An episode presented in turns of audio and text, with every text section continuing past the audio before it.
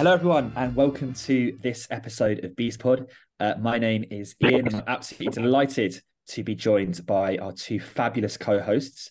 Uh, in order of most or least or most least accurate preseason prediction, I'm going to introduce ourselves. That means me going first, having already seen several of my preseason predictions busted. Uh, I think currently in second place, uh, we have got Mem uh, this evening. How are you doing this evening, Mem? And how are you feeling about your predictions? Um, my prediction for finishing top with Woking is out the window when they start when they signed Charlie, uh, sorry Alfie Pavey. Um, but I think my Ben Winter one, sadly, it might be coming true. Well, we'll see, we'll see. But you know, you got to take them where you can. Uh, and finally, perhaps therefore, in potentially first place with his predictions, with a smirk on his face uh, this evening, is Charlie. How are you doing this evening, Charlie? I'm well, and uh, yeah, Aldershot beating unbeaten Solihull yesterday and moving into just outside the playoffs has uh, yeah given my given my prediction for Aldershot to be slight uh, dark horses this season a, a, bit of a boost to be fair. Well, uh, Charlie, you, perhaps your smile this evening isn't just down to your preseason predictions because you were uh, one of the three of us. You watched the game yesterday, but you were one of the three who was actually there. Uh, regular listeners to the pod will recall Charlie's last visit to Dorking didn't end uh, in the most exciting of circumstances uh, with uh, let's say a, a spirited verbal discussion uh, with one of the wags of uh, Barnet's uh, marauding wingbacks. Uh, but this time round, Charlie, it was a slightly better experience, and where better to start perhaps than than uh, Saturday's three two win over Dorking. Just talk through the game from your perspective, and yeah, just tell us why why it's got you really excited about the season going ahead. Oh, it was brilliant. Um, well, if you'd asked me at half time, I wouldn't have been giving the same answer. But to to go there, you know, we've never beaten them because uh, they they beat us at the Hive last year. They beat us in the the trophy the year before that, and obviously lost their last season. So we haven't taken a single point off them. And when we score those two opening goals, uh, you know, with 20 minutes gone, and we've not got Oluwu, we've not got Coker, we've not got Reece Johnson. You're thinking, oh, here we go again, kind of thing. And you know, Chesterfield had won as well, and you're thinking, oh god, like that's you know, one horse race already. Um, and we were we were we were at half time. We were talking about you know if the third goes in, should we just go? Because the trains back from Dorking were sort of quite irregular back into Waterloo, and we were saying, should we just they score again, let's just go, kind of thing. You know, just get us out of our misery. And then um, I don't know what Brennan said to them at half time, but my God, that we came out, we were a different team. We were putting on consistent pressure. Um, you know, and, and, and this is all with Dorking, who aren't, you know, they're, they're not, you know, they can't go under the radar, Dorking. Um, that you know they're a good side, and they've shown that in recent weeks where they went on that sort of brilliant run. And this is all with you know Sam Beard coming in after being in the team uh, and after being alone and missing Oluwu and missing some key players. So to come out how he did in the second half, apply constant, consistent pressure throughout you know the the, the most of the second half, and to show the character that we did to come back. I think there was 18 minutes. I think yeah, 20 yeah, minutes. very quick turnaround between the three goals, which is just you know it was outrageous and some the scenes in the away end was just oh my god, it's some of the best some of the best scenes I've seen in the away end. People just jumping around, shirts off, kissing and hugging like each other. People trying to climb on the bloody roof of the of the terrace, like from the railing. Um, it was special, you know. You go, you only get those, and, and to do it Tuesday as well. We're Forgetting about Tuesday night, the character we showed coming back. You know, we it's were one 0 down. We were one 0 down for eighty minutes in that game and won it. Um, and, and being two 0 down at half time away and winning. You know, we're pulling out some serious, serious results. But um, just just finally on it, I think it shows. You know, stuff, moments like that only only happen in like special seasons, and when yeah. you feel like there's a real spe- something really special happening, and you can pinpoint stuff out from the 0405 season. Um, also, you know, the the 15, uh, 14, 15 season, Welling away comes Welling to mind. away, yeah, Akinde's yeah, goal. there's, there's always moment the Luisma free kick at the Hive against Alfreton in the last minute. Yeah. Um, there's just moments like that where you can just feel at the end of the game that you know no one no one can read into the future. No one knows what's going to happen, but what we can certainly do is you know we've got what we know, and what I know is that that was special yesterday. That was a special feeling, yeah. and it was a real collective, uh, special moment where we sort of all looking at each other, going, "Wow, like something is definitely happening." I don't I don't know what, but something Something's is happening. happening. Yeah, Mem, it's it's been really interesting, man, because in the in the previous few games, we've seen Barnet fall behind to come back and win. York was a good example um, a couple of weeks ago that I was at where we fell behind deservedly so probably or I mean you know it wasn't it was very early on but they they took a, had a good chance and scored. We fell behind against Fylde and then obviously against Dorking. So I kind of two questions for you man. First of all in terms of the games that you've seen and the stuff that you've watched is there a pattern that's leading us to perhaps fall behind? And then secondly perhaps more specifically on Saturday's game it was really interesting listening to Dean Brennan uh, and Marc White after the game both of whom said that actually perhaps the performances between the two halves were relatively even, insofar as Marc White thought Dorking actually played better in the second half than they did in the first half. And Brennan obviously made reference to some changes and some points uh, between the two halves in terms of the intensity. But fundamentally, what happened is we took our chances really well in the second half and we just didn't throw away easy goals. So, two questions there. First of all, what's the pattern between us sort of behind us falling behind? Is that something we need to worry about? And then, second of all, on Saturday's game, what did didn't Brennan do to, to turn it and sort of change it around and get the result that we wanted? I would say that this season we're not as all action as we were last season.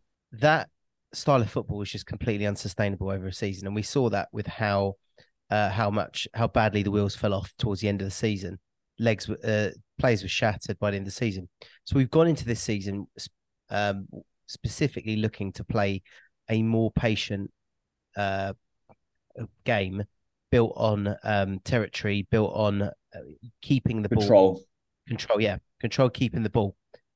Now I wonder is whether or not is we're getting stung early in the game because we haven't quite, you know, got our rhythm yet going, and we're getting stung just by you know.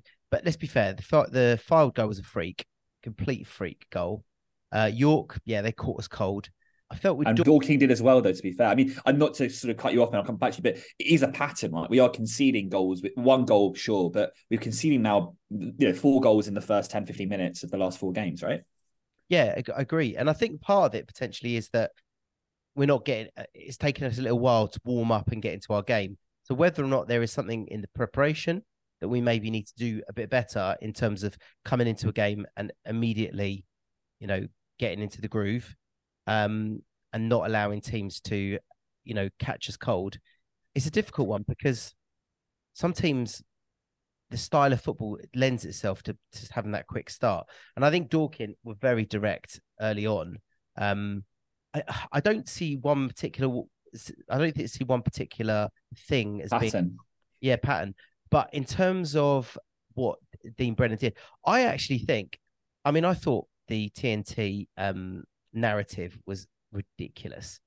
Um, the the narrative was very much, oh, Dorking, this great story, Dorking, Dorking, Dorking, this mate, you know, these underdogs against Barnet against second in the table, and it was all about, oh, Dorking are unplayable, Dorking are this, and I looked at the game and I actually thought, yes, there were two shocking defensive goals, but aside from that, there wasn't a huge amount of difference in terms of the way we passed the ball first to second half.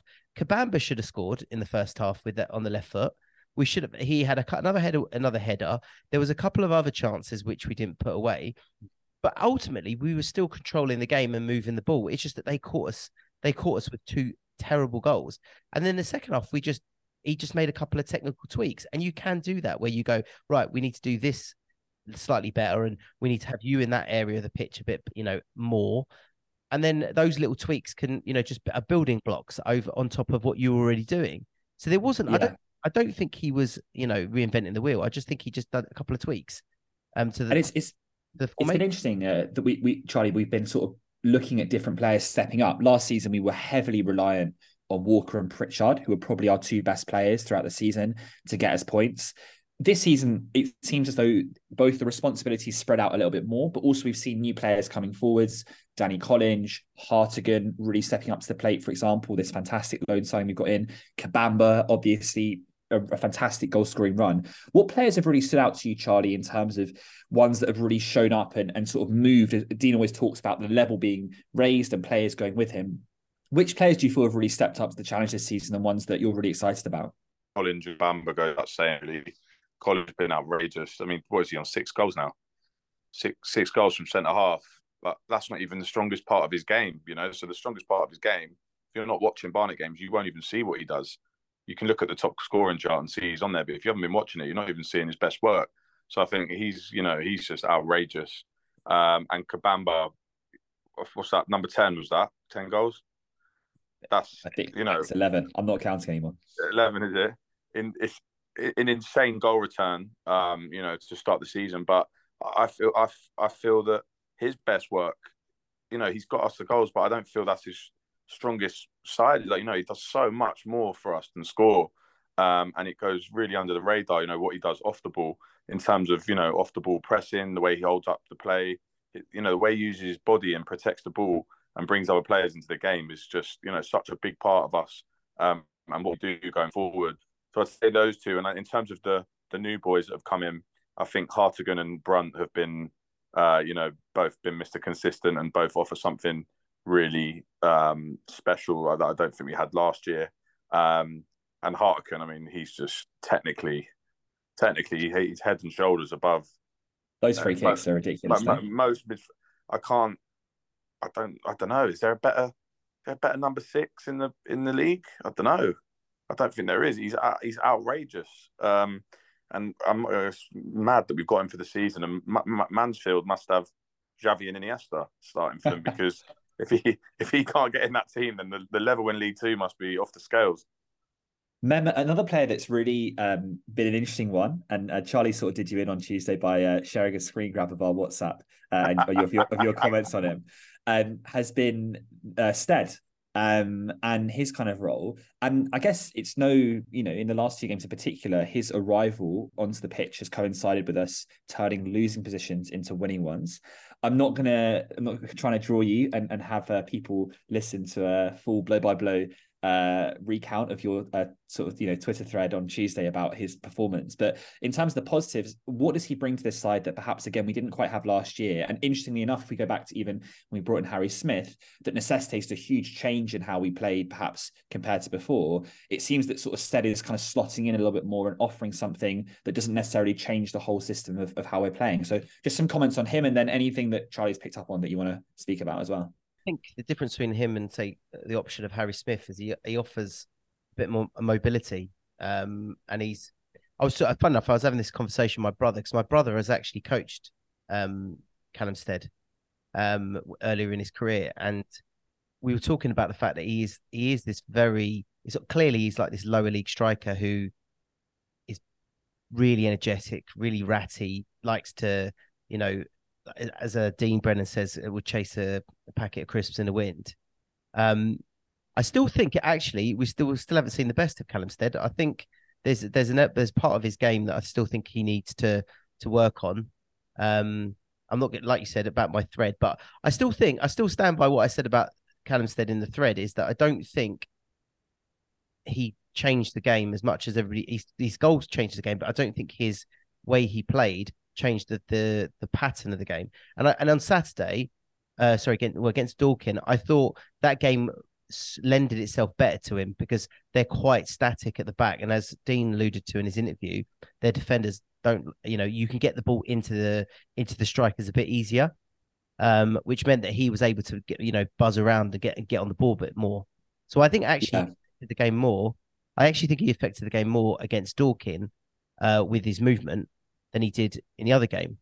Um, so, but I think he's, I think he's become a, a better, a different option for us on the bench. Somebody who's going to go in behind and somebody who will make, yeah. who keep moving players around.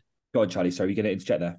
Yeah, I was just going to say, just on Stead, I think he's he's got um, uh, it's something about his low center of gra- gravity and the way the sort of the ball almost sticks to his foot. He's so silky and you know the way he weaves around uh, players when he's got the ball, and he's skillful as well. He's he's sort of um, quite subtly skillful, um, and I think yeah, his his low center of gravity and the way he can sort of get in behind defenders and his instinct is really good. Like yesterday, I don't know if you remember, but the ball went over the top and he sort of caught the defender on the wrong side of the defender and has got in. And yeah. rather than sort of take, he, he sort of snapshotted it, it hit the side of the post and yeah. went out. But that's just his sort of you know instinct. You can see that he's a he's a sort of instinct um, instinctive uh, finisher, and, and I'm sure one of them, you know, one of them's going to go in sooner or later. But two and two, you can't really complain. God, no, two and three. There was a big difference as well between the way Fylde set up and the way Dorking set up, because what I thought Fylde did really well against us is that they blocked a lot of passing lanes that we'd want to put in, like where we'd want to turn them, and Fylde didn't allow us to. And I was quite surprised with Dorking um, holding their holding a lead against us that they didn't drop off a bit further. Dorking still tried to play toe to toe with us, and I think maybe that was their that was their downfall in that they weren't dropping off and trying to close the gaps. So it gave us the space for people like Callum Stead to make those runs and stretch them a bit and stretch them more. I think also you, you got to bear in mind that Dorking are quite immobile at the back, as Dean said, and that does sort of, particularly if you're playing a very intensive pressing game, those gaps do emerge.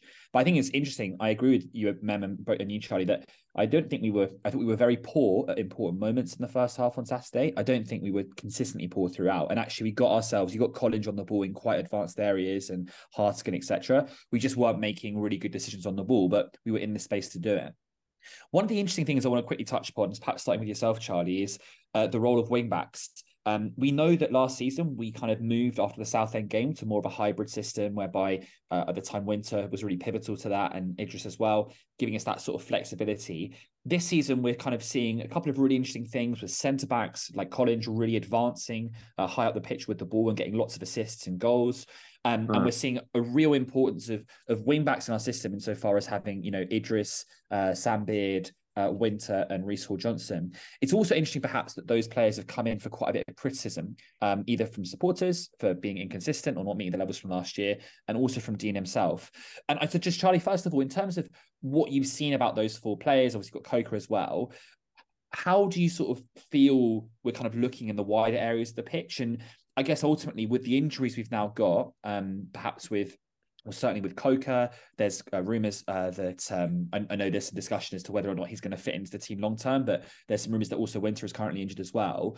Do you feel that that's perhaps an area that we might need to strengthen or look at to really get that consistency in, in the play and the performances?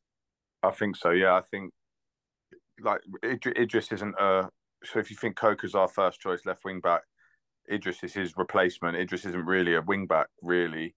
Um, so there's sort of, you know, I'd like to have a uh, more backup in that department. And uh, who who who played right wing back yesterday? Uh, I think wasn't it Idris, and then we had uh, Biddy. Beard, sorry, yeah. yeah. that's what I mean. That's what I mean. We need we need someone on the right as well because even if Winter's back, I don't. I, you know what I feel about Winter. I don't think he's.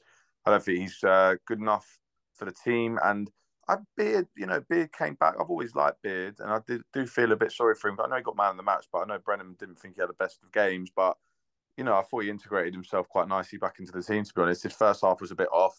Um, but you've also got to look at he was playing alongside, um, you know, a Potter, who I think I don't want to be harsh on Potter, but he had a didn't think he had the best of games yesterday, and he didn't last year at Dorking either. I know he played right back, but um, he doesn't look quite the same player he was before when we had him last year on loan, which is slightly worrying, and I don't think anyone anticipated that. Um, but yeah, like Brennan said yesterday in his interview, you know, we can't that can't happen if, if we're gonna have if players are gonna be injured. The whole point of having a big squad is that we've got players who are just as good coming into those positions and can step up to the plate. And I think we have that everywhere else on the pitch now, um, apart from those wide areas at the at, at the back. Um, so yeah, no, definitely, I feel like that's something we can improve on.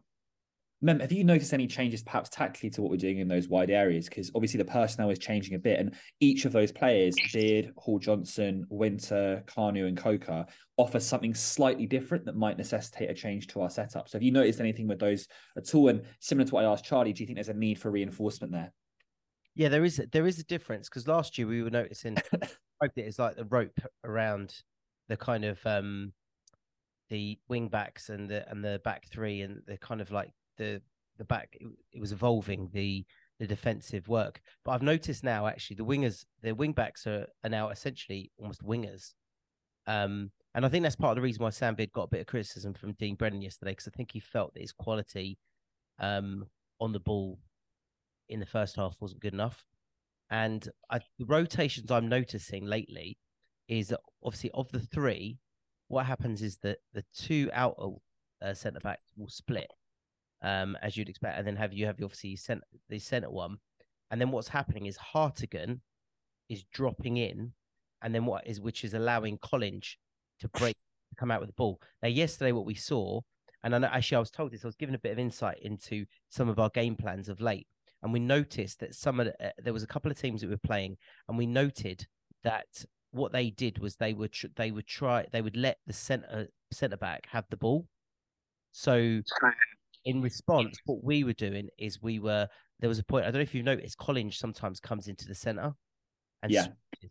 and the reason we did that was because apparently we'd allow centre backs to get the carry the centre person to have the ball and then just cut out their passing lanes. So what we did was we put our best ball player in the centre to to break through. And yesterday, what Akimo was doing was he he noticed that he was get being left free, and so he was charging through the centre. I don't know. He'd done it like yeah, times. He charged. times. A few times he really carried it up. Actually, He's Yeah. sort of playing in around their box. So so what what I'm noticing is the rotation is happening at the back, where occasionally what will happen is Collins will go into the centre because he'll be the guy who starts the plays. If the space is on the outer side, it's the outer centre backs will start, and then what happens is is that as one of them carries it out, you'll if you see Hartigan will drop into the centre, and he will and he will protect he will almost cover for um the person carrying. And what that did does is it commits teams as as as one of our centre backs carries the ball out typically Collins, but yesterday we had a lot of Potter had a lot of the ball and he, he was very wasteful in possession. Um, is it means that like you saw this the first goal came from Collins having all the time in the world to run up and get he got into the final third and delivered across without Yeah. so what that's doing is it's it's, it's giving us that spare man by doing that, and our centre backs are having a lot doing a lot of actual progression uh, from the back. I think that's going to become increasingly important as we see, you know, uh, and it, you know, it's interesting, right? We are on more points this season at this stage than Wrexham were last year. And that's crazy because obviously, even though we're in a great position in our heads, that seems like a wild comparison, right? With the likes of Mullin and Tozer and, you know, Young and all those guys. Um, but obviously, from in our head, a lot of us Barnet fans, we're thinking back to the, the journey we've been on over the last two years from being bottom of the league to getting into the playoffs to now being where we are. From opposing teams, teams' perspectives, it's like how do we, you know, getting a point at, at the Hive is a great result. Getting some for some teams getting a point at home against us is a great result, and so we need to constantly be adapting and adjusting to, you know, to actually having much more of a demand on us when we've got the ball, and we'll see more teams come at us like Fylde do, perhaps sometimes with a bit more fitness that could, you know, look and spring a result. So it's really important that we're constantly being flexible. One of the things that I wanted to quickly touch upon, it wouldn't be Barnet. You know, we are, we, you know, really incredible one of the best I think I remember uh, in terms of results and performances. Um, but it would be Barnet if the fans didn't have something to pick up on. And the latest thing they picked up on uh, is uh, Dean Brennan's post-match interviews. Um, Charlie, uh, you know, you strike me as a man with a, a, calm and caring heart who would put their arm around Sam at all times. Um, but do you feel that, yeah, any any comments on that, or is it not really worth going into at all? What? Listen, all I can say on it is, it's what whatever whatever it is is working. You know, whatever whatever, and I'm sure what Brennan says to us on the camera in his interviews is what he says to them in the in the in the dressing room. Um, so you know, and and and he's right. He said yesterday. No, no, you know what? I'm gonna say. I'm gonna say I back it. I back what Brennan does. Um, yeah. And he said yesterday in his interview um, that you know the stand the standards have been set now, and he said, look, everyone's getting excited, but it's up to me to deliver. It's up to me to get us promoted, and it, it's, it is a ruthless business. And you know, if you're not if you're not good enough, you're not stepping up to the plate, or he's the man who's in charge and the man who picks a team. If he's not happy with what you're doing, then I think he has a right to come out and express his uh, opinion and express his views uh, as to how he thinks, you know, the performances were and how he thinks the game's panned out. And I'm I'm sure he says that to their faces as well. Um, and if they, it's, then it's up to them if they want to, you know, if they want to um, jump on board and, and get on, you know, get on board and, and get on the train that we're all moving on, then that's up to them to step up. And they clearly are because you know he's he's given people pelters over over recent weeks. I know he said that Idris got it. Um, what game was it where someone uh, Idris he had a word with Idris or something like that, uh, and he he ended up coming out second half and smashing it. Man, what, what about your thoughts on um on on Dean's post match uh, interview uh, approach? I agree with Charlie. I I for one don't have well we've met Dean a few times. He's no you know he's not one to shy away from a difficult conversation, and I I believe that all the comments he's made in the, in the to the camera, he he will have made to the players um, at some point. Um, I I kind of I can see where he's getting at because I actually thought the Sam Beard and Potter were terrible in the first half. Um, I thought their passing was really poor, um, and they were clearly targeted by Dorking because both the goals came from hitting that hitting their zone. I felt that the, the Sam Beard block in the second half was brilliant, but I kind of got the impression that he was put out on the right wing back so he could be less cause less trouble um, in terms of for the defense. I, I, don't know why, but it just felt like it was such an odd place to put him at right wing back. And I wondered whether or not it was more just like, okay, I just want you to pin back their left back. That's what I want you to do. Pin him back. Because going forward, Sam, he had one chance, but he kept cutting in back in on his left and kept getting tackled and it would go out for a throw. So he was allowing us to keep him pinned in, but I think the feeling was is that we weren't progressing the ball from that left side very well, which is why Pritchard ended up playing left centre back, and then you had Kanu on the left hand side as well. So I feel that he felt that that whole left side was not working at all in the first half. Yeah, I think it's interesting. I mean, my, my view is very much similar to, to both of yours. Um, and Charlie, you were saying there it's about success, and I think ultimately it is working. Um, and I think it's actually incredibly refreshing to have someone speak honestly and candidly and I think a lot of the managers that come out and defend their players wouldn't necessarily say the same things. Uh, you know, they might come defend them out in the media, but then have a go at them in private. And I think with Dean, we just got a little bit more candor and transparency, and I think that's a really, a really healthy thing. And before we get into some questions, a couple of kind of more open questions. Obviously, we do find ourselves, I think, in a title race. I think the past few games have really confirmed that. And Charlie, you were talking there about big moments in games and and how important they were and big games themselves. Obviously, we've got Chesterfield, who are are really, you know, playing an unbelievable level of football and and and, and sort of really really trying to accelerate away from us um but i guess charlie question really it, it, should in theory it's a yes or no answer but obviously a bit more detail than that is you know to what extent are we in a title race and to what extent should we you know be kind of thinking about chesterfield and and looking at them and yeah, just thinking that we are in a title race, and does that have any any implications for whether we change anything, or even in the psychology of the fans, what that means? Because the last thing we want is for this great season to turn into, uh, you know, us trying to desperately battle against a brilliant side and constantly worry about their results, and ultimately not enjoy this incredible journey that we're on. I think we're I think we're one hundred percent in the title race. You know, fifteen games in. If you look at the season in two, uh, three lots of fifteen games, let's say, and and we've now completed that first uh, section first third of the season, you know, there's there's three points between us and Chesterfield.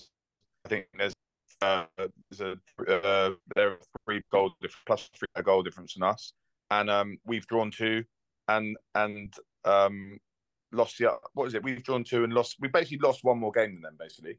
Um, so there's really not a huge difference, and you got to look at their you know their their results. I think Joe Quigley himself has scored uh, goals in 84, 86, 91, 94, scored late in the 83rd yesterday against Bournemouth. So they've been amount of points that he's won them in the last five minutes of the game, but they're not killing off. You know, they're they're not this. I don't know. I feel like the, the league isn't as strong as it was last year, um, and I don't think everyone's putting Chesterfield on this pedestal, and and you know, so they should. They're title favourites. They got the budget. They got the size the size of the club, but I don't think they should be feared. Um, and I think we're you know we're, we're just as strong as them. And that was a massive, you know, to show what we did yesterday. It's not only telling the league what we're about, but also Chesterfield. You know, they're going to be looking at that, going right. Barnet aren't mucking around, and they're going to be on our tails till the end. But listen, I said to my I said to my dad and brother and a few of the people I was with yesterday. After I said, just even if Chesterfield do win the league, right? As long as we can solidify second spot, right, which is I think we're well on our way to doing. We're now pulled away from Solihull, five points clear of them if we can get second, mm. that gives us one home game at the Hive to get to Wembley to compete in a final to get promoted. So we can, you know, if Chester win the league, which they probably are, fine. The next best thing, winning the, the second league, if you like, is coming second and getting that home game at the Hive, get to Wembley, you know, hopefully with the home form we've got. And then you, are 90 minutes away from promotion and, and a win at, at Wembley. So I think that has to be the league would be amazing. I think the realistic, realistic target with you know how strong Chesterfield are is finishing second and winning the playoffs at Wembley, which I think, I think personally, I don't want to jinx anything. I think that's what will happen. I think we're going to win the playoffs. I'm going to say it. Um, same same question. Charlie's feeling bold now that he's winning our little mini prediction league. He's going all out with the predictions, which I love to see. um, and I hope you're right. Mem, are we in a title race? One hundred percent. You don't accumulate. Like I, I've worked it out. It's two point three three points a game, which uh, if over the season is one hundred and seven points. Sorry, that's that's title form. That's title form. I know Chesterfield is slightly out, you know, just slightly above us, but one of one of us, you know, is gonna is gonna falter. So let's let's hope it's them and not us. Um, I mean, Wrexham and Notts County had budgets and squads which were just unprecedented, and it was relentless. But I can't see two teams going at it for that long, you know. And we know that also TK come Christmas, TK will get a bit excited and probably fund something. So, um, you know, it's not like we it's not like we're gonna we're gonna have to carry this squad for the whole. You know, TK thinks we've got him with a chance of championship, he'll he'll put his finger hand in his pocket. Also, finally, sorry, go on, Charlie. So I was just say, also, right, we're, we're forgetting we got we signed Gary Hooper. If we can get Gary Hooper fit, right, and which I'm I'm sure he is, and he's getting there. This guy was doing it in the championship for Sheffield Wednesday just just before COVID, just before the turn of COVID. He's that is a huge drop down to this league. He's still going to have a lot about him, um, and I think he's our mark. He's he's our Will Grigg, you know, that that Chesterfield have signed. He's our he's our Norwood that Oldham have got.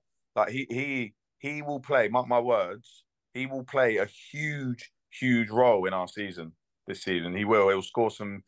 He'll score some goals that will, you know, be be season defining. I'm sure of it. I'm convinced of it. He's too big of a player, and he's done too much in this in this game to not. So the fact we've got him, you know, it's just it's just an insane boost. And um, we've all been crying out for that striker. We've got Stead, Kabamba, and a Gary Hooper now. They don't come, you know, much stronger than that at National League level. That the Messi, Neymar, and uh, Suarez of uh, the National League. Uh, you've outlined. Yeah. Well, just before we go to your questions, a very a very quick uh, little bit of fun here. Perhaps the best way of thinking about whether or not in a title race is to compare this season's squad uh, to uh, the 2014-2015 squad. Uh, someone asked me to uh, do this before coming on air, so I'm going to go to both of you. We're each going to pick a position, and I want you to kind of, yeah, just off the off the top of your head, based on what we're seeing so far this season, pick the 2014-15 or the 23-24 player. So, Charlie, starting with your goalkeeper, Stack or Walker. I'm looking what I'm currently looking. If you're wondering what I'm looking at, I've got a frame on my wall that I bought from Etsy, and it's the it's the starting eleven in that final game. The Gates game. Yeah, it's like all the team up there. Yeah. Um, just because I put him in my draft eleven, I'm gonna have to, I, I am I'm gonna have to go. I'm gonna have to go Walker. All right, now, now that we obviously play different systems, so we're not gonna we're just gonna compare like for like in terms of players here rather than than getting into it. Um, but Coker or Johnson? At that time, Johnson. Okay. Uh, centre backs, I'm going to get first pick. I'm going to go with Collinge. Charlie, I want another centre back. So your options are obviously Stevens, Bonds, uh, or Akimo and Aluo. Aluo. Uh, and then Mem, your right back slot. Um, you've got Yiadom, or perhaps we could allow you uh, potentially Kanu or anyone else you want to take in there. If it's right back, like true right back, then yeah, it's got to be Hall Johnson against Yiadom. So I'm going I'm going for Yiadom just for a Okay. long body Fair enough. Right into the midfielders. So this is where it gets quite tricky because uh, the starting midfield of that game, or the players that came on and played for us in that game, and Charlie, you've got the the memento, so you can correct me. But I believe we started uh, with Togwell, Weston, and Clifford. Is that correct? That is correct. Yeah. So okay, and we've obviously got Luisma as well. Um, so we'll each take a midfielder that I'm going to put in there. I'm going to start and I'm going to uh, pop in Hartigan because I think Hartigan would walk into that 14-15 side. Uh, Yeah. Charlie, another midfielder, please. Pritchard. Mem, we think we know who Mem's going to pick. Luisma. Luisma, but we've still got some quality players there. Brunt, perhaps Can I just some make players. can I just make a point about the whole I think Brunt is this year's Luisma, but I still think that Brunt is still hasn't caught fire yet. I think if Brunt Yeah, if Brunt could catch fire, then he could be this season's Luisma. it's high praise coming from Mem, who's Luisma's number one fan. Uh, then finally, the front three. Uh, so perhaps it's going to actually get quite quite tough. So I, I, it's difficult to set up how we how we play. But we'll go with kind of forward players. So I'll allow us three forward players, and obviously you could include Brunt, Luisma, etc. within that. I'm going to take Akinde as one of my forward players. Charlie, you get to pick a forward player from the 14-15 or 22-23 season. I have to pick Kabamba. Bamba, and then Mem completing the lineup. Any attacking player. So I guess your main options would be Mauro, uh, Charlie McDonald, Michael Gash, Zak Brunt, Idris Kanu. I'm gonna go Harry Hooper. Go and Idris. So it just goes to show that there is real potential in this side. Well, guys, that was a, lovely first part of the pod. We're going to be back in just a moment after a short break uh, to uh, go through the second part of the pod and your fantastic questions.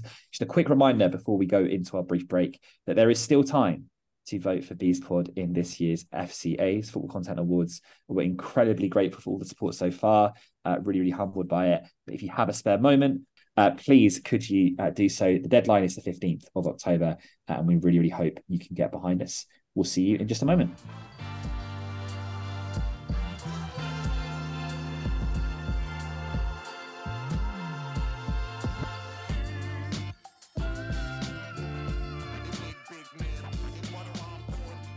Hello, everyone. Uh, welcome back to this episode of Bees Pod. Thank you so much for sticking with us. Uh, we're now on to the favorite part of the show, uh, which is answering so many of the brilliant questions that you have sent in. Um, we're going to group these broadly into sections. We're going to start off by looking at some players, then get on some management ones, and then finally look at some of the final questions that you've sent in. Uh, and perhaps start off with then some player related questions. And we touched on a few of these, but perhaps some players that are struggling first of all. Um, we've seen uh, perhaps Winter and um, Potter not quite get or hit the same heights as they did uh, last season so far this time around. Then, some yourself, any comments perhaps on those players? There's a questions there from Jimbo and a few others about uh, Winter and Potter. Yeah, I, I feel that the pot, Potter is a lot of it's down to confidence. Um, yesterday, I found I felt that he was he he was losing focus and he was was was mislaying passes and he wasn't winning balls that you would expect him to win.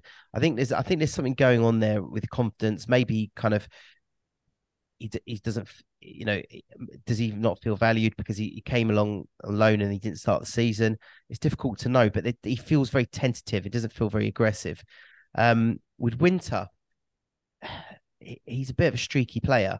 So last season he started off pretty poorly and then it went on a massive run and then got injured and then came back and wasn't quite the same player.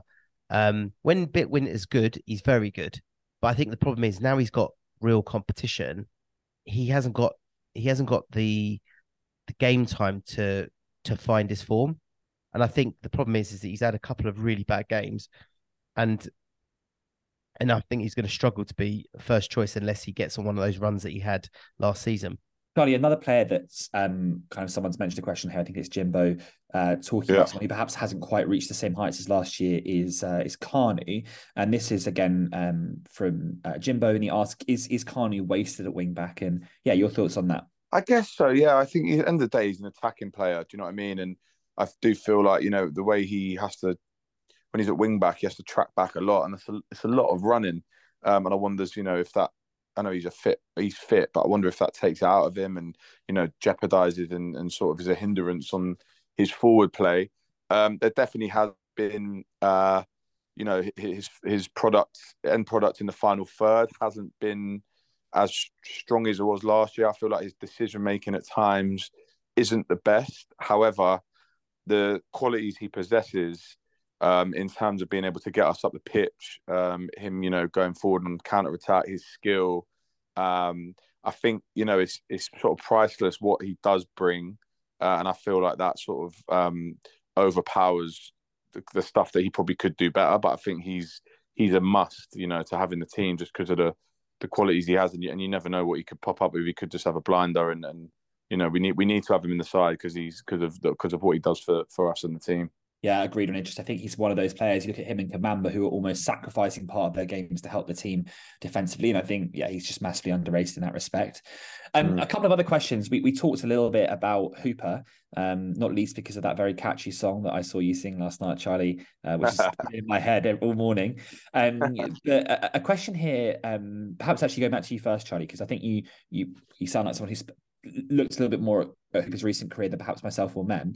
Mm. What do you think he'll bring the side? And crucially, do you think we could be looking at a situation where he plays alongside Kabamba? Do you think he'll complement him, or do you think it's a situation where perhaps we're going to, you know, need to kind of interchange the two throughout the season? It's going to be really interesting. It's, it's a it's a headache that I wouldn't want to have, but it's you know Brennan's going to have a headache, I'm sure, when he gets up to full fitness. But listen, the guy's 34, is that right? 35? Yeah, I think he's 30, around that age. He's 36. Yeah, 30, 30, 34, 35, 36. I'm not sure, but he's in the mid 30s. The guy's played, you know, the guy's played in the Champions League. He's won.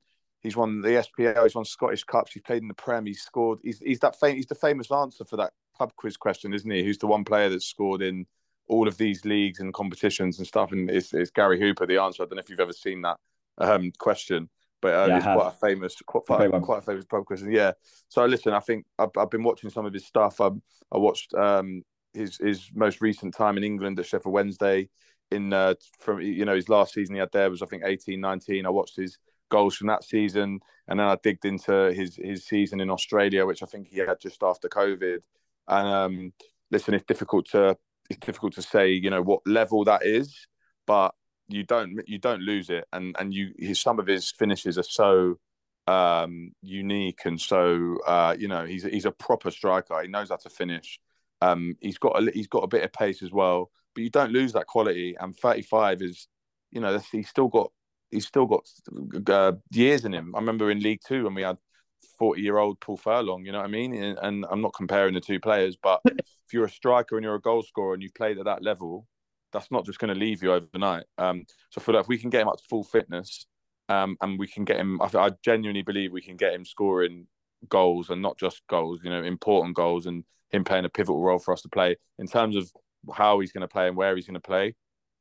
I don't know. I don't know if that's, you know, if we change the system and have two up front, or I don't know what that, you know, what that does for Stead as well. But listen, it's it's this is a good problem to have. We've got three strikers now that uh, are all, you know, well, we have not seen Hooper yet, but we know what he can potentially bring. But Kabamba instead are putting in consistently good performances when they're playing. So it's a positive thing. And and even if he doesn't play a single minute, let's just say he doesn't play a minute for us, to have someone like that in the dressing room, has been there and done it at, at the top level. Um, you know, like we were saying off air, he, he was at one point in 2010, 2011, he was he, he was the fourth hottest, had the fourth hottest strike rate uh, strike rate in, in Europe behind Messi, Ronaldo, and and Di Natale. So the guys the guy's been there and done it and worn the t-shirt, and yeah, I think it's a coup at this level. Are you sure you're not his agent, Charlie? I've, I've never heard a more glowing reference, but yeah, no, I take your point. It's, it's, it's really exciting, and um, you know, I remember. I, I think my we've all got our own memories of perhaps him playing as someone who watches football, but some of his goals at Celtic were fantastic, and it's great to have that experience coming into the background as well. Um, quite a few questions here on Hartigan Mem. Um, you know, a question here from Rob saying, "Have we ever had a better number six than Hartigan?" Uh, and also from uh, Tom Williams, uh, "Where does Hartigan rank amongst your best midfielders of recent years?" Um, so yeah, just your thoughts on on Hartigan, Mem, based on what you've seen so far. I can't, I'm trying to. I was scratching my brain when I saw this question. I can't think of a centre midfield player we've had with the quality that Hartigan possesses. When I look at the some some of the players that we've played deep um, in previous teams, and just even going by the championship winning teams, Togwell was a very sort of workman-like player. Didn't have didn't possess anywhere near the the quality on the ball that um, Hartigan. I think the last person I can think of who remind who's a little bit like Hartigan is Dwayne Lee, but I don't just don't see. I think Hartigan's a next level above in terms of his ability on the ball, and those two free kicks were just outrageous. Um, in terms of ridiculous, they are. I mean, one thing I would say is for the first goal yesterday, I felt that he switched off and didn't track his runner, and actually Bob, is it Bobby Joe Taylor? The um, I think it was uh, Josh Taylor who scored the first one, not Bobby Joe. I think there's two Taylors in that team. Yeah, Josh. I'm pretty sure it was Josh Taylor. Josh Taylor um, had the beating of him off the ball, and that's an area that I would like to see him get better. But when it comes to you know get having somebody who, who can distribute the ball so cleanly, it makes a huge difference. Um, you know, to the way we we can play um, and the way and the areas that we can pick up. So I, I love him. I think he's a brilliant, brilliant player. And I can't think the last ball player I can think of who's as good who was like that was Kenny Lowe, but that was we're talking about 1991, that kind of era. Yeah. Two other qu- squad questions then. Obviously, we've seen a couple of players come into the side recently who have been missing for a while. Uh, Sam Beard being one, and the lesser spotted Dom Revan being another. Um, we've obviously got Aveley uh, on uh, this weekend. Uh, and great friend of the pod, Michael asks uh, about that game, Charlie, in regards to squad and whether or not there's a chance to perhaps rest some players and mm. and sort of see guys who, who haven't sort of been around as much to come back in. So mm. yeah, I guess first question, who do you think is in need of a rest? And then second of all, which of those kind of peripheral players do you expect to to start against uh, Aveley? I'd mate, I'd switch it all up. I'd switch it all up. Um, listen, that's the FA Cup in I was saying this to someone yesterday. When you're sitting like mid-table or whatever, or in the bottom half, the FA Cup is something you want to go on a bit of a run on, right? Because there's nothing else to look forward to. But when we're in the position we're in now, right, where we're we're serious title contenders now, and that's you know that's not a joke. Um, we're, we're not going to win the FA Cup, right? And I think everyone would choose promotion and the league over getting a third round away trip to the Emirates. You know what I mean? Like, yeah, that'd be good, but come on, like, we're not going to win the FA Cup. I'd switch it all up. I'd start Gary Hooper. I'd start Revan. I'd start Potter. I'd start Gilmour in goal. Anyone who has, I'd start Stead. Anyone who hasn't been getting a run of ninety-minute games, start them all on Saturday. Uh, well, I don't think it's even up for debate. I'd be really, really shocked if we see um, Laurie Walker, Kabamba, Collinge, Hartigan, even Hartigan, Pritchard. I'll be really shocked if they start. I think it's an opportunity to play players who haven't game Armstrong, senior. You know, get them all on. Um, it's not like they're terrible players. Like we could play our second team and still get a result against Aveley, uh, and that's what the squad's there for, and that's what we've been crying out for for the last two, three seasons to have a good squad. We finally got a good squad, so use it. And you know, there's no point in risking injuries um, for for the rest of the running we've got in this month and the build up to Christmas. Um, just, such a crucial time. We've got Solihull, Chesterfield as well in the next month. Um, just rest them all. Rest them all. then following up from that, we'll come back to the squad in a moment, but just a, a follow up from Charlie's question, implicit in the answer there is is how seriously do we take cup competitions this year? Obviously, last season we got to within a penalty shootout away of Wembley. Is that something that we should focus on, or should we kind of you know, actively look to exit them or at least have a very natural exit to them by not really prioritizing them this season? I think the position we've got ourselves into, I'm I'm 100% uh, agreeing with Charlie on this. Um, I know everybody would love to see us do well in the FA Trophy. I would love to go to the final of any of the FA Trophy, but it is imperative that we go up. And if if one of our players gets injured in the cup competition, we'll be cursing. Um, we'll be cursing the the fact that we played them in a you know against a team two, three steps below us. So I think, put this way, if players with a team with Dom, Dom Revan and Senior and Stead, etc., can't beat Aveley, um, it says a, it's a big problem. Yeah, it, and it also says a lot about the squad, and it says a lot about the fact that where we where we strengthen. Um, perfect game, perfect game for Hooper to get minutes as well. Totally. Yeah. Uh, just just on that, then final two questions on the squad that a few people have asked here. In terms of first of all strengths, a really good um, question here from uh, Spirostats, a Chesterfield fan um, and a few others, Nick as well, and, and Trev, asking about whether we've got what it takes to be in a title race for the whole season. Do we need to actively strengthen the squad anywhere? So, Mem, just coming to you first on this. We've obviously signed Hooper and a few others recently. Um, anywhere in particular you feel we need to strengthen, or is it kind of a case a bit like the 14 15 season of looking who's available in January and then kind of being a bit more flexible in how we adapt?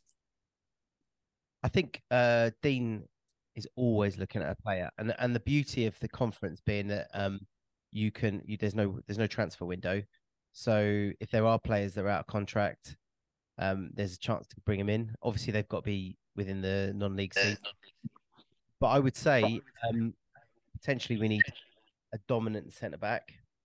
Uh, for if Hugo's injury is any longer than say four weeks, I think we. I personally would bring um uh Diarra back because I think against uh, Dorking yesterday, I thought that that's what, what we were missing was just a guy to head the ball and kick it. Um, when the when they were putting it in those channels. Um, obviously he's not the most he's not the most progressive player, but I think in in, in certain moments he would have been brilliant yesterday. Um, and I think we just need, like I said, a big guy. Um, I would say that probably need. I would bring in another left-sided player as well, uh, another left okay left wing back because it looks like Coker's been out for a little while now, and I and I, I'm not convinced. I know a lot of people love Sam Beard, but I'm not convinced with Sam Beard, and I've not been convinced with Sam Beard for a while. Um, I'd take I'd, I'd, I'd, take Bobby Joe Taylor from Dawkins. To be fair, could yeah. yeah. he's I mean he's he's had a, he's had a couple of I think he's had six conference clubs and he's brilliant. young guy really fits well. Um, the kind of flip side to that question, Charlie, and one that we haven't covered, and we're going to cover it now with two questions. The first one to yourself is that obviously we talk about, about players coming in and, and players that are doing well. There is a risk that we are doing really well in the league that we're going to end up losing a couple of players. So let's deal with the playing first of all. Who do you see as risks perhaps leaving in January? Um, and yeah, where, where's your kind of sense on that, Charlie?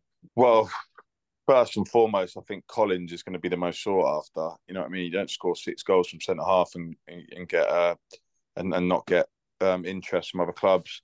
So I think Collinge Collinge is going to be difficult to keep hold of. Um, there's potential. I don't know what it's like in the contract, um, but there's you know there's always the chance that Hartigan can get recalled. I don't know if that's part and parcel of the deal, but you know all it takes is a, a Mansfield injury and and then he's gone back there. Uh, so that's always a risk as well when you've got a player on loan. Um, I think the ship sailed with Kabamba. I know there was a bit of interest of him going in the summer, but I, I think personally, I feel like it was sort of with his age and stuff. I thought it was now or never. Really, if he was going to go, he would have gone after this. So I'm not worried about Kabamba. I feel like we'll have him for for a bit longer. Um, but yeah, no one really, you know, Brennan as well. I've seen Brennan being linked to the Gillingham job apparently on Twitter. You know, we've got him tied down for, many three or four years, so it's not too much of a worry. But um, listen, when you're at the top and you're fighting for promotion, you're doing well. You, people are going to have their eyes on you, on your manager and your players. So we're always at risk in that respect. But listen, there's something special happening, and I think it's easy for us to say as fans, but you know, you'd be a fool. You'd be a fool to leave this at the moment. You know, even in January, if we're still up there, you, I'd like to think everyone would like to sort of see out the season and, and then finish what they've started. Mem, same questions to you, and, and also perhaps touching on the Dean situation because there is a, I think, a quite a high risk there as, as well, perhaps of a lot of interest and potentially some, you know, instability there if we if we don't uh, make it really difficult for people to get hold of him. But I think on the first point about Charlie about who um who's at risk, we've already had a bid for Collinge and we turned it down out of hand, um, and and that was from a League Two team. The I think ultimately, I think we're safe until the January window, uh, until the sorry the next transfer window, because I can't see any of our players wanting to go to another club in our division, um, in our position because we've got everything to play for. So I think we're safe until January, and even then, I look at the club and I, I, I disagree with Charlie about Kabamba because I think that when clubs get desperate, and there will be clubs that maybe in a high division get desperate and will take will take a punt and will want a player that's scoring goals, and and there's not many of them around, and uh, that will be when Kabamba becomes a bit more uh, valuable to other teams um, who are you know fighting for their lives somewhere, trying to or or even pushing on for promotion in, in a higher league. The Dean Brennan situation. I go back to what I said in pre-season, which I think is that if there is another club that comes in for him in a higher division who are struggling, I think Dean would probably look at that and think, I've got to do a lot of work unraveling that and rebuilding that. And I've, I've already done that at Barnet. And I kind of want to see the fruits of my labor this season. And I think that if if he was if he was to get us somewhere and we didn't we missed out promotion just by by a tiny margin, I think that's the point where we might be in danger of losing him. Uh, because he might look at it and go, you know what, I did everything I could, and now I can go. But I don't, I can't see him doing it mid season. I'd be shocked if he doesn't meet mid-season. A couple of other really good questions here uh, from people. There's a few that have been answered themselves. A really lively chat between some people on Twitter, Ben, Nicholas, and, and Nathan, about whether or not this is the best Barnet side we've seen at the Hive. Um, but a, a, couple here that I wanted just to quickly touch upon uh, before we wrap things up. Um, in terms of, I guess, like looking forwards through the season and, and kind of getting a sense of how it how it plays out.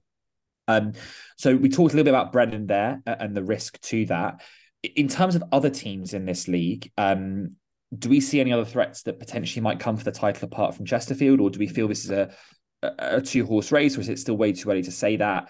Um, we've seen Solihull kick up a, a, really, really good start to the season, unbeaten until they lost to Aldershot on Saturday. So, Charlie, first of all, any other sides that you think might might sort of step into this promotion race? People also mentioning Oldham, perhaps now they've got their, their ownership sorted, and even though Southend have had a a, a nine point deduction, you know they would be seventh or eighth, and are only surely going to get better with a with a you know option to make more signings. Look, there's a lot.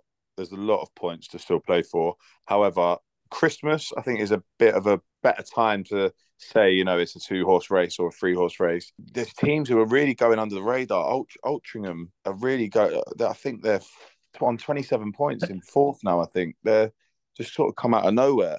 But we've beaten them, you know, and we've beaten we've beaten a, a Bromley and we've beaten a lot of teams who are up there. Um, and Chesterfield, I, I think I read that Chesterfield haven't really played any of the top seven yet. Um, I I personally think it's it's it's going to be between us or Chesterfield. Um, I think we're the best two teams in the division. I still don't buy. I still don't buy Oldham. Um, don't don't like don't look like look at Hartlepool. I said that Boreham Wood. I thought Boreham Wood were going to struggle to start of the season, and um, I said about Woking as well. I said in in the pre-season show we did. I said that Woking. I think they're going to surprise a few people. I don't think they're going to be up there, and they're not. And they've signed Alfie Pavey, who's still not scored. So not worried about. I'm not worried about anyone because uh, I'm. I think Chesterfield are going to win it. So the only thing we've got to worry about is finishing second, which I think we're going to do. A couple of final questions then, just on some general points that I thought would be quite interesting. Question here from Lee Clifton. Uh, one of them about the, the ground, uh, which someone else has answered. But another one here. Uh, do you think clubs in non-league football should be allowed to name seven subs on the bench? Should be allowed to use five subs in every game?